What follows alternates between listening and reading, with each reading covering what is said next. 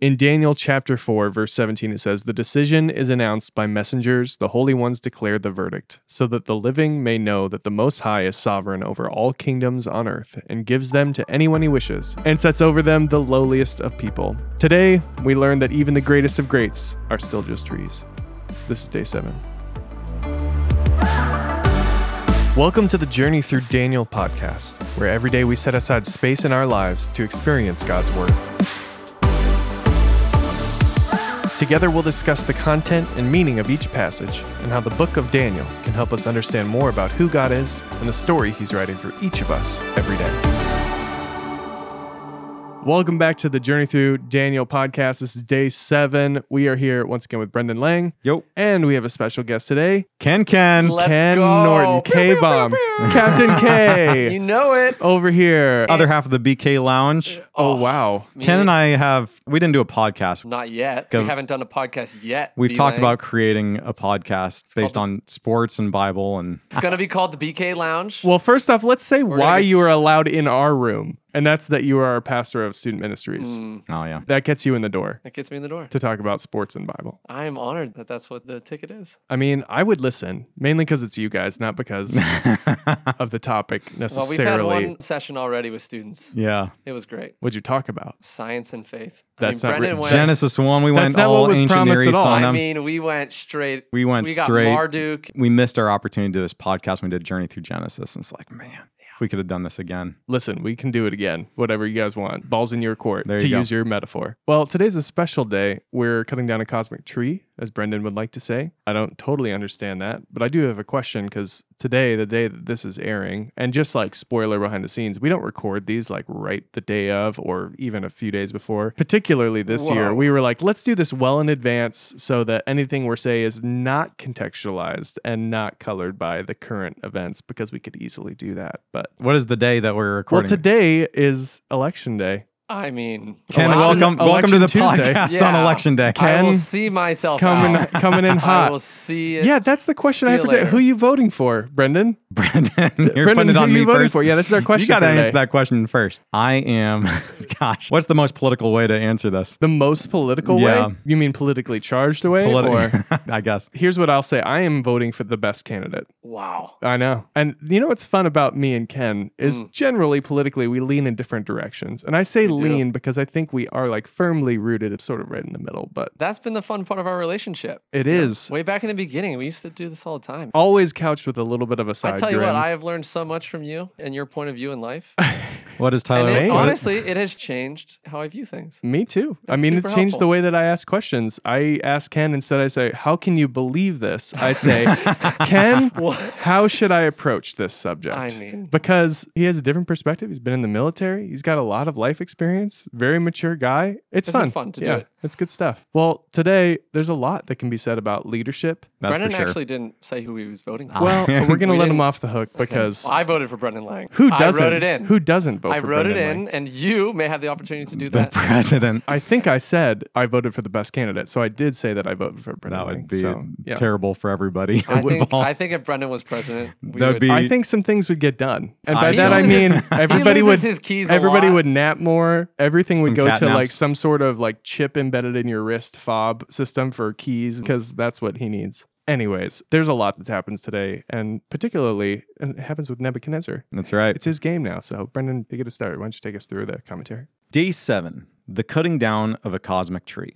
Daniel 4 records the story of another dream that comes to Nebuchadnezzar. Like the dream in chapter 2 and the story in chapter 3, this dream focuses on another large object, a tree. This was not just any large tree. The tree that Nebuchadnezzar sees has cosmic features. It is described as standing in the middle of the land, literally the center of the earth, is so tall that its top touched the sky, and is visible to the ends of the earth. Although Nebuchadnezzar is confused about the meaning of the dream, cosmic trees like this one were likely familiar images to the king. Cosmic trees frequently appeared in Mesopotamian iconography as symbols of imperial power. In fact, in some depictions, Mesopotamian kings are portrayed as personifications of cosmic trees. The Bible, which was written in this cultural context, uses the image of cosmic trees in several places to offer critiques of proud kings and their kingdoms. Ezekiel 31 describes the empire of Assyria as a cosmic tree that towered higher than all the trees of the field and was the envy of all the trees of Eden in the Garden of God. As the prophecy goes on, it tells how God cut down the great tree of Assyria because of its pride and evil ways. Nebuchadnezzar, who incidentally was instrumental in conquering Assyria, missed the meaning of the dream, perhaps out of ignorance or stubbornness. However, the dream's significance shouldn't be lost on us. Just as the great tree of Assyria was cut down, the cosmic tree of Nebuchadnezzar would be cut down too. Just as the cosmic tree of Nebuchadnezzar was cut down, so too could God bring down the proud rulers of our society. Sometimes it might seem like self absorbed autocrats are running the world. However, Nebuchadnezzar's dream reveals an alternative perspective on reality. The Most High is sovereign over all the kingdoms on earth and gives them to anyone he wishes and sets over them the lowliest of people. Daniel 4:17. For day seven, we're reading Daniel chapter 4, verses 1 through 18. King Nebuchadnezzar, to the nations and the peoples of every language who live in all the earth, may you prosper greatly. It is my pleasure to tell you about the miraculous signs and wonders that the Most High God has performed for me. How great are his signs, how mighty his wonders. His kingdom is an eternal kingdom. His dominion endures from generation to generation. I, Nebuchadnezzar, was at home in my palace, contented and prosperous. I had a dream that made me afraid. As I was lying in bed, the images and visions that passed through my mind terrified me. So I commanded that all the wise men of Babylon be brought before me to interpret the dream for me. When the magicians, enchanters, astrologers, and diviners came, I told them the dream, but they could not interpret it for me. Finally, Daniel came into my presence, and I told him the dream. He is called Belteshazzar, after the name of my God, and the spirit of the holy gods is in him. I said, Belteshazzar, chief of the magicians, I know that the spirit of the holy gods is in you, and no mystery is too difficult for you. Here is my dream. Interpret it for me. These are the visions I saw while lying in bed. I looked, and there before me stood a tree in the middle of the land. Its height was enormous. The tree grew large and strong, and its top touched the sky. It was visible to the ends of the earth. Its leaves were beautiful, its fruit abundant, and on it was food for all. Under it, the wild animals found shelter, and the birds lived in its branches. From it, every creature was fed. In the visions I saw while lying in bed, I looked, and there before me was a holy one, a messenger, coming down from heaven. He called in a loud voice Cut down the tree and trim off its branches, strip off its leaves, and scatter its fruit. Let the animals flee from under it and the birds from its branches. But let the stump and its roots, bound with iron and bronze, remain in the ground, in the grass of the field. Let him be drenched with the dew of heaven, and let him live with the animals among the plants of the earth. Let his mind be changed from that of a man, and let him be given the mind of an animal, till seven times pass by for him. The decision is announced by messengers. The holy ones declare the verdict, so that the living may know that the Most High is sovereign over all kingdoms on earth, and gives them to anyone he wishes, and sets over them the lowliest of people. This is the dream that I, King Nebuchadnezzar, had. Now, Belteshazzar, tell me what it means. For none of the wise men in my kingdom can interpret it for me, but you can, because the spirit of the holy gods is in you. Ken, you want to take us through our reflection questions for day seven? Question one. At a time when people are vying for seats of power across the nation, what does Daniel 4:17 communicate to you? The Most High is sovereign over all kingdoms on earth and gives them to anyone he wishes and sets over them the lowliest of people.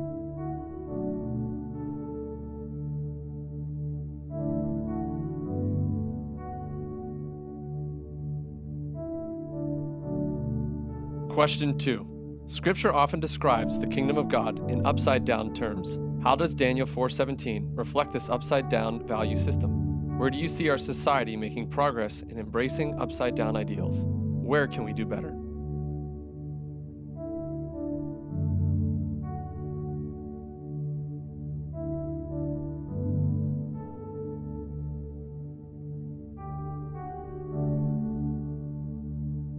This whole passage starts out a little bit confusing. It looks like the perspective of writing changes completely here, and it's talking from the king's perspective. Why did this change all of a sudden? Why did it change? What do you mean, why did it change? Of course, why did it change? It's like a new book. It's like, oh, okay, I'm just going to read the king's diary now. That's a good question. I haven't given a whole lot of thought to it. I mean, I think that what it does in some ways, this is the last time we hear of Nebuchadnezzar. He's been a key figure in the first four chapters now of the book. And here it's actually him sharing his own take. We've heard like narratives that talk about him, but here it's now him. And we see an evolution in his character in some ways. And so, kind of, we've seen these confessions, these praises that he gives at the end of each one of his stories. Here it moves to a new place. And so it sort of gives it an air of authority that, not that we don't believe there's authority in those first three chapters but when Nebuchadnezzar himself is talking about these things, it takes it to another level. It's like a first-hand account. It's like, oh, you can believe it now. Yeah.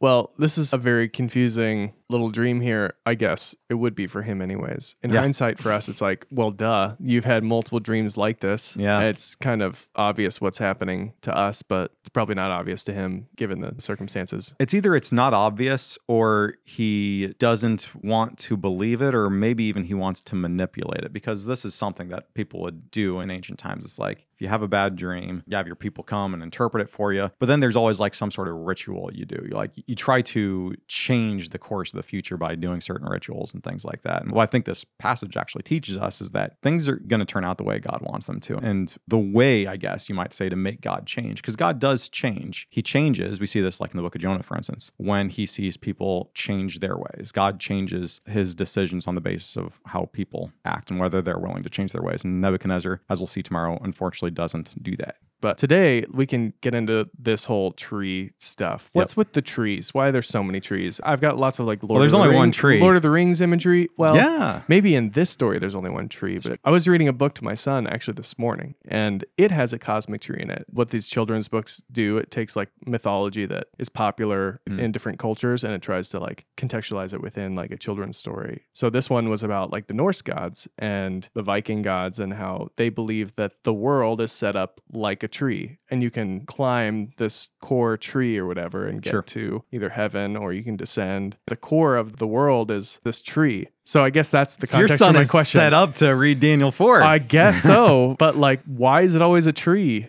Think about what trees contribute to our world. Of course, like we can think about trees in terms of modern science and how, you know, they help absorb carbon dioxide and produce oxygen, things like that, right? But you think about shade historically they provided for people, you think about food, shelter that comes from the wood. Trees are essential really to any society. Where in world history do you see people living without trees? The majority of societies are living in fertile areas where there are trees. So trees are images of abundance, of providence, and that's where we get this idea, sort of in the ancient Near Eastern world, this idea that trees were, in a lot of ways, God's way, the way of the gods of providing for their people. And what we see actually in the ancient Near East, there's a lot of discussion, debate about how this actually manifests itself, but kings oftentimes are associated with these cosmic trees where they would actually be presented, you might say, as cosmic trees. In And certain- like, we're talking like little trees, like saplings, or uh, well, Bonsai trees. more bonsai trees. tiny bonsai trees. Well, the idea is that they're big, and most importantly,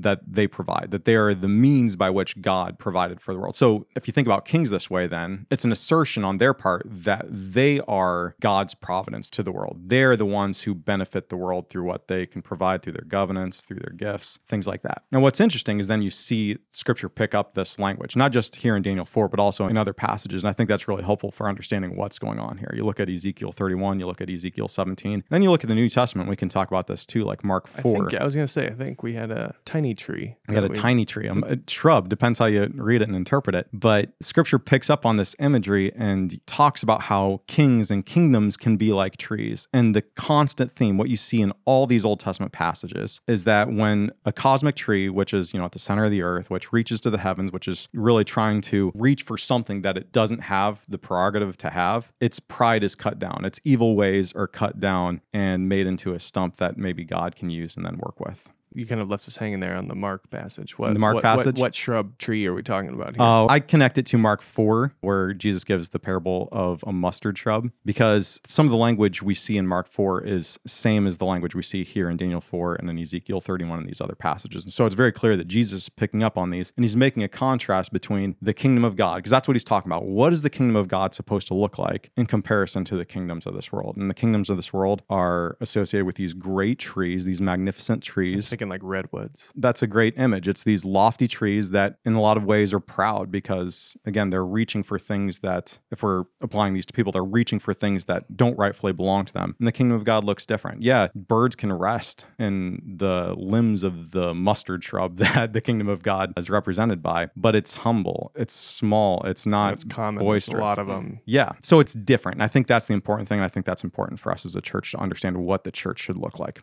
Sounds like Tower of Babel. So it does. It's actually the same language you get in Tower of Babel. All right. Ooh, you Genesis- got really excited. No, well, because the tower reaches to the heavens. The That's same what I language thought. here is just to get into Hebrew a little bit. The word Babel, it's the same word in Hebrew for Babylon. For Babylon. For all sorts of reasons, scholars, interpreters, whatever, have translated as Babel. At this point, it's really kind of tradition, but most people would understand it as being rooted in Babylonian mythology about ziggurats and the function of ziggurats, mm-hmm. which were understood to be staircases which reached to the heavens, which allowed men to go up and gods to come down. And that's what this tree, in a lot of ways, is like. It's like this ziggurat which connects heaven and earth. And that's what Nebuchadnezzar thought he was, what he was doing. And Nebuchadnezzar, by the way, rebuilt a ziggurat in Babylon. So there are really interesting connections. The only other tree that I can think of. Oh wait, no, I can think of a lot of trees in the Bible, but the most prominent tree I can think of is the tree of knowledge and good and evil. The Yeah. very beginning, right? Yeah. What's that tree's What's that tree about? connection? Yeah. What's his? uh, We'll talk about this more tomorrow. Actually, we won't talk about the tree, but we will talk about this connection between Genesis 1 and 1 through 4, where you see people who are given the ability to have power, authority, dominion over animals, and they reach for things that don't rightfully belong to them. They reach for a certain type of knowledge that belongs to God. And in fact, they really try to become like God. This is what their conversation with the serpent is all about in Genesis 3. So they try to become like God, and then they lose that authority, that dominion that God gave them. He kicks them out of the garden, removes them from the tree. And so there are a lot of really great parallels there too. And we're going to talk about that more because there are other ways this passage relates to those opening. Well, we um, don't need to spoil it. Yes. but you I've spoiled gotta enough. Come I'm back sorry. for tomorrow. That's right. So here's my question about one of the lines that you did put in the commentary for today, Brendan. You said sometimes it might seem like self-absorbed autocrats are running the world. However, Nebuchadnezzar's dream reveals an alternative perspective on reality. And you can go on reading, but you have it in very like nice, concise language here. What is that alternative perspective in reality? The alternative perspective of reality is that those who seem like they're in charge, who are proud, who seem to be in control of this world, and not just this world, not just governments, but even the things we experience on local levels, you know, businesses, corporations, families, whatever. It might seem like people who wield their power over others and are proud of the status they have, they aren't really in control at the end of the day. God is the one who's in control. He is the true king, He's the true provider. And so it's a message of comfort, I think, in a lot of ways for people who are living in situations like that where it seems like these others are lording their power over others, over, over them. I think big picture, and this is something that like probably my own baggage I'm bringing to Christianity as a whole too, is this idea that like, oh, that's really nice and should give me comfort that God's in control ultimately and he's in charge of whoever's in power. But how does that help me in my day to day? Like how does that practically apply to my life? I don't know. I think it's a different mindset of the deeper realities of what the kingdom of God is. Because I think when you look at power, that's the thing that's so tangibly in front of you. And it's something that I think we all strive to get because it gives us a sense of control when we have it. And so to recognize that God's kingdom is so different, to me, you have to completely rework in your brain what power actually looks like and how we should use it because it's so easily abused with everything. But I guess that's like kind of my question. So like how does it change power for us? How does should that help us frame our days? For students, it would completely change what you view as powerful, I think. From a student perspective, and for all of us, I think we view seats of power as the main ideal. And it's like if we get into positions where we can control things, and that's the ideal. But when you think about the kingdom of God so much, it becomes the servant and taking the other side of that, where you start flipping things, and the power of serving and humility become the ultimate pieces of currency or things that actually represent the kingdom of God. And Yeah. so it's a total shift of what do we view as powerful and what are we actually going after? Because you can go after control or you can go after loving and serving people as your form of power in this world. And obviously, from a kingdom perspective, we would want to serve and reflect Jesus in that. And that's what Daniel 7. I know I'm spilling a lot of beans every time we talk here, but like what we can't miss is that there's going to be an authority figure who gets a spot on a throne next to the Father in heaven. And the way he gets that is through suffering in place of the people and representing the people and getting down and saying, I'm going to take the hits from the beasts. And this is what the kingdom of God looks like. It looks like people who have authority, who have power, who are leaders, saying, I'm going to elevate those who are, from the world's view, beneath me. I'm going to raise them up and I'm not going to wield my power over them. And so I think from a day to day practical perspective, and this can apply in so many different ways. One is like there is comfort that people who are suffering should take from the fact that God is ultimately going to make things right. And the truth is, He alone, in some ways, will make things right, can make things right. And we can trust that He's going to do that. But one of the ways He makes things right is by using His people. And so when we have opportunities to speak the truth, to confront evil, to confront pride, we should do that because as God's image bearers, as his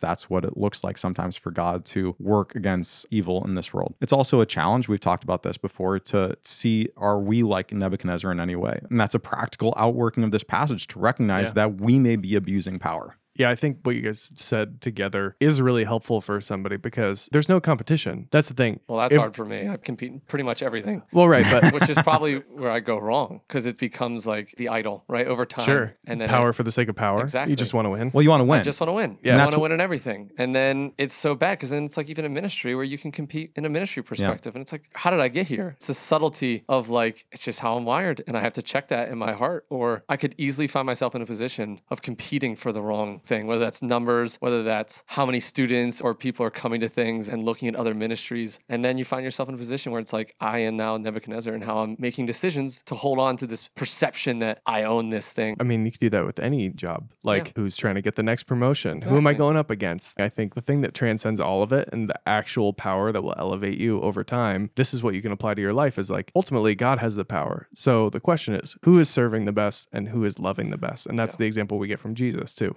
Just to hop back in and talk about some of the things we've talked about earlier with Genesis 11, a common theme we see in these stories is that people are trying to make names for themselves. That's what you see in Genesis 11, where these tower builders try to make a tower that reaches the heavens so they could establish their names. When Nebuchadnezzar rebuilds that ziggurat we talked about, when he rebuilds buildings in Babylon, he does this. You can read inscriptions that say this for the sake of his name, because it's all about pride, all about establishing his legacy, all about being that champion that the whole world will know and remember. And I think that for us, we have to remember that that's not our calling in life. That if we want to make a name for ourselves, ultimately our names are going to be forgotten. That's what happens to the tower builders. We never learn the names of those tower builders in Genesis 11. They try to make a name for themselves, they don't. Nebuchadnezzar tries to make a name for himself. His name is remembered by scripture, but he's also cut down because of that pride. I mean, that's also applicable to our lives. You know, what is our motivation Yeah. behind things? You can have a pure example of service without having the heart of service. You can be trying to appear as though you're doing things for the right reasons too, Yeah. but you actually aren't. And the thing that's interesting about where our world is going is our generation sees through that like very, very quickly. You can see the whole of somebody's life and be like, Mhm. this person tried to check this box here Yeah.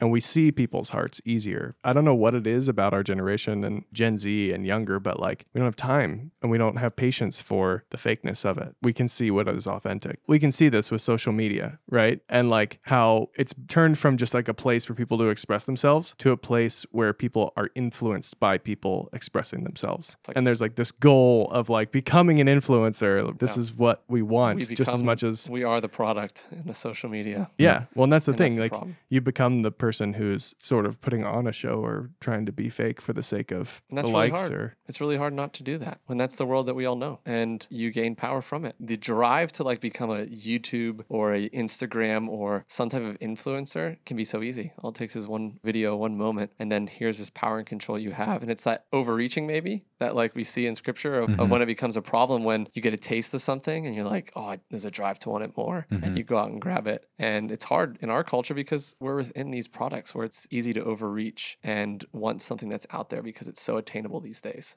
I think too it's like very easy to try to blame the platform to be like, listen, you guys need to regulate this and the damage you guys are doing to like generations or this misinformation that you guys are doing. But let's be real. If it's not going to be this platform, it's going to be a different platform because obviously it's happening. It's human nature. ever since the times of Daniel. So it's going to continue in some form or another. But you had this discussion question today that I thought was an interesting way that we can wrap this up. You know, this has been a tense season, tense year for everybody. That's for Lots sure. of variables going into that pandemic. There's a racial reconciliation that's been brought to the forefront of our attention through the news. There's an election season. There's all kinds of stuff happening. And here's the question that you posed to us today is where do you see our society making progress and embracing upside down ideals? And where can we do better? Curious how you guys would answer that.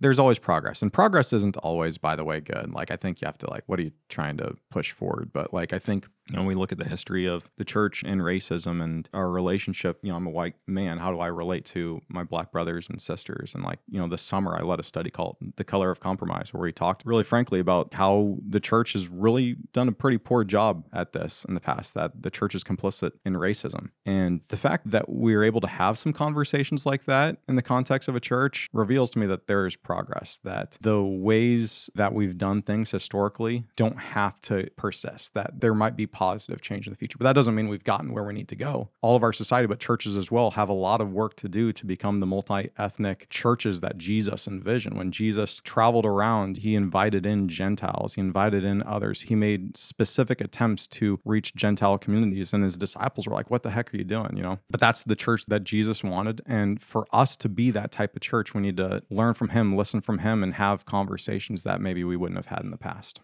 When I look at society, I think it's hard to actually see progress. And honestly, it's kind of concerning. And I think it's the opportunity really for the church to continue to step in. And I think I'm more encouraged by you guys as the church and to see students and congregants and staff and just people around this table and people that we know of embodying the ideal of what that means. And so maybe I'm not seeing it on a big level, but I do get to see it on a small level. And that's the encouraging part when a student comes here and doesn't know Jesus and their life completely changes and their interactions with people and how they love someone, it's totally different than when they first came in. And that's really hard, I think, to share with like the right language. It's hard to But quantify it- it too. is. Like, how do you put numbers? But to like that? are certain people, it comes to my mind where I'm like, instead of like wanting to be the most popular person in the ministry or to continue to like grab onto things, when they meet Jesus, their life kind of shifts and then they start serving. And you can so tangibly see that Yeah. in the small interactions when you're with people over extended period of time. And I think that's the thing that most encourages me because it's less of this broad thing and more of like, okay, if I just focus in on my relationships, I will begin to see that. And over time, hopefully that will manifest itself into God's kingdom actually coming and us having the opportunity to bring that here. And so Well, I, that- I and see it has more. come. Yeah. And that's the point is like we talk about the mustard shrub. That's a branch of the mustard shrub, you might say. Like mm-hmm. we think of it as being this big thing, but no, it's where is Jesus's reign manifest? And it's manifest in situations like this, where this girl who comes to impact for the very first time, who doesn't know about Jesus and his ways, learns from you and from the community what Jesus is all about, and then Yeah. lives that way. That's kingdom of God becoming here on earth as it is in heaven.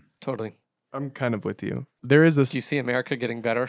I mean, I guess my question is like, is America supposed to get better? You know, is anything supposed to get better if it's not the will of God type of thing? It's true. You know, I think we've bolstered ourselves up as this idea that we are the pinnacle of Christian, democratic, or Republican ideals manifest in a place and an opportunity. And this American dream that people have propped up as what we should all aspire to. So when we say, like, where do you see society? I'm kind of with you. I'd rather my society be the people closest around me and like let's just lean into the idea that we are getting better together and like the things that we care about is reclaiming like what is an American dream? What is the promise of Christianity and where are those at odds? And for me, I think the current climate of just the state of our country, the state of our world is there's a lot of pain. And it's only through pain when people start to feel and embrace and empathize with each other's pain that we start to get better as a society. And so I don't see broad, sweeping, tangible results on how we're getting better, but I see a lot of pain. And if we can be the type of people that learn from that and embrace it and understand that only through pain do we get better, that's the only way I can see it getting better. And I think the only way we can really embrace that is kind of what you named, which is like we have to sit down when we're at odds with people and either agree to disagree or learn from each other, have an arc together to understand that, like, the way I see things is biased. We are all brought up a certain way, certain perspective. We all have different experiences. You can't view the world objectively. It's impossible to. there's no you do your best, but you can't look at the world without the use of your own set of lenses, your own ways of approaching things. And I think that like there's one thing that's universally true, and that's that we're all human. And so we're all imperfect. The more we can understand that everybody we encounter is in pain in some way or another, everybody's experiencing loss in some way or another, we can better help and care for each other. And I think that starts at an individual and small community level. And that collective, if we all do that, that's when the big society starts to change and move out of this like sense of pain and move towards something productive. And I think that's the beauty of Jesus' life. I mean, that's what he does, right? Right. Like he obviously does it on a broad scale when he goes to the cross and through the resurrection, but all these small like interactions with people and how he valued just the humanity of people in their pain and in their moments, how he brought the best out of them and gave them a new light, I think is the Mhm. most interesting part of like, how do I do that for myself? How do I continually remind myself of those stories of what Jesus is actually trying to bring so that I can best reflect that in my world with my own lens and then learning to really put on the kingdom lens all throughout life and recognize that that's the true thing that we all want and that will fix the brokenness. And like you said, it happens at an individual level, Mm-hmm. right? He doesn't talk to Nicodemus at a well at noon. He talks to the woman, the Samaritan woman. He talks to Nicodemus at night. True. Exactly. You know, but he meets us but- all. He meets us all in those moments that we need most. Well, and I do think it doesn't let us off the hook of trying to make changes in society broadly. Totally. speaking. I mean, isn't that like our responsibility?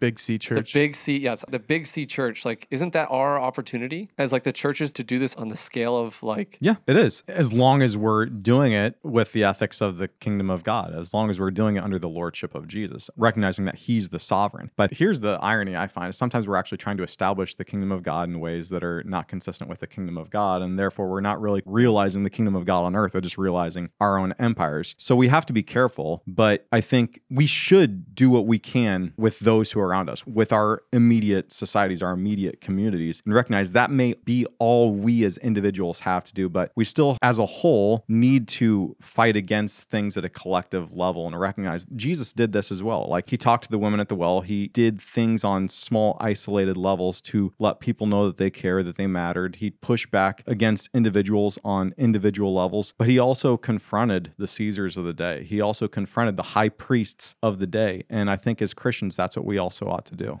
I think the most tangible way that you can do this today is just go vote. I was listening to a podcast the other day and a speaker said, you know, a lot of people think that they'll just dismiss politics and they'll be like, I'm not political, so I don't want to like engage in that. Well, if you live in this world, particularly if you live in this country, everything's political. The road that you drive on and the water that you drink is political because somebody enacted those policies. So I think there's a reckoning happening right now where people are realizing that they actually do have power to quote unquote be political. And that is just that your voice needs to be heard. And as Christians, that's step one. Let's vote with a well informed and kingdom perspective on the world.